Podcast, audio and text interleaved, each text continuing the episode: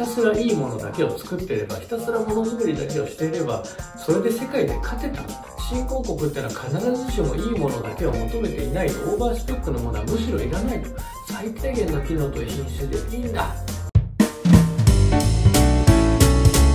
スパイダーチャンネル。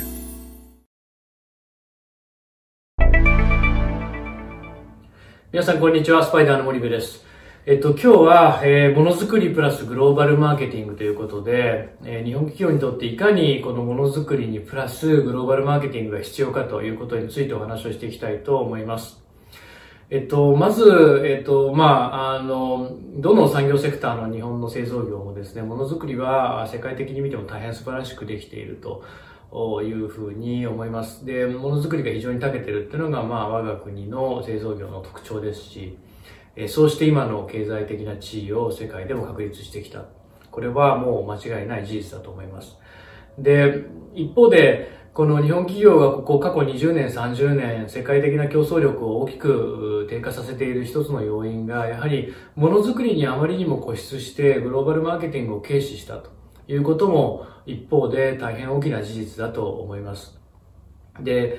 あの、日本というのは、もともと欧米が作ってたものをよりよく、より小さく、より安く作ることで、このものづくりという、ものづくり大国という地位を欧米から奪っていったわけですよね。もともとは多くのものは、例えばアメリカで発明されてアメリカで作っていた、ヨーロッパで発明されてヨーロッパで作っていたと。で、それを、えー、日本が、今まさに中国でやら、中国から我々がやられているような、ことをアメリカにしたわけですよね。アメリカの企業よりもより安く、よりよく、より小さく作って、アメリカからそのものづくり大国の座を奪い取っていったというのが、えー、かつてでございます。その時に、えー、奇跡の経済成長とか、まあ、ジャパンスナンバーワンというふうに言われたというのが、まあ、その時代で、えー、あります。で、そこから時はさらに流れて、中国が、まさに、えー、日本からその座を奪っていって、最初はコストでしか奪えなかった、より日本よりも安く作ることで、えー、その座を奪っていったんだけども、最近ではその製品、性能、品質の差が、えー、だんだん埋まっていって、産業によっては、えー、もう差がない、もしくは、えー、むしろ中国製のがいいという産業まで出現しているというのが現在だと思います。で、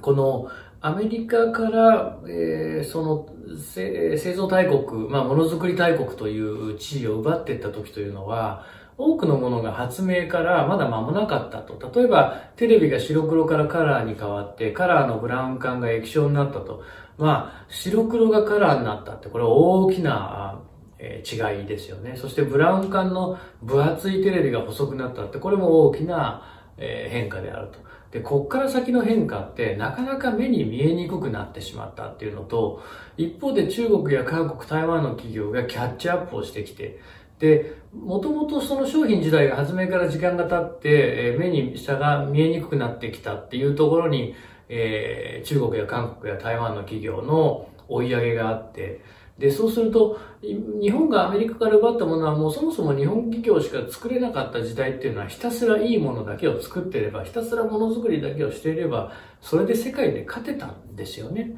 ただ、えー、そんな時代から、えー、競争環境が劇的に変わった中国の企業も韓国の企業も、えー、台湾の企業も競争相手になったっていうことと、あと市場環境が大きく変わったと、先進国だけじゃなくて新興国もマーケットになったと、新興国っていうのは必ずしもいいものだけを求めていないと、オーバースペックのものはむしろいらないと、最低限の機能と品質でいいんだっていう世界が起きたと。そしてもう一つが、えー、デジタリゼーションの波が来たと、インターネットが進化したと。IoT だ、ビッグデータだ、AI だって新しい時代の潮流が今まさにこう来てるわけですよね。で、そうなってくると、やっぱりそのハードそのものを作るものづくりっていうことだけではなかなか世界では勝っていけない。特にアジア新興国ではかなり難しい。だからこそそこにグローバルマーケティングのナレッジであったり、スキルが必要になってきて、ものづくりはもう皆さん日本の企業、本当にどこの国の企業よりもしっかりできると、この企業がもしものづくりだけじゃなくてグローバルマーケティングをプラスできたら、え、マーケティングを中心にものづくりを考えられたら、まだまだ僕は世界で日本企業が、え逆進をしていくというのはあり得るし、ジャパンアズナンバーワンともう再び呼ばれる日もそんなに遠くないんじゃないかなというふうに信じています。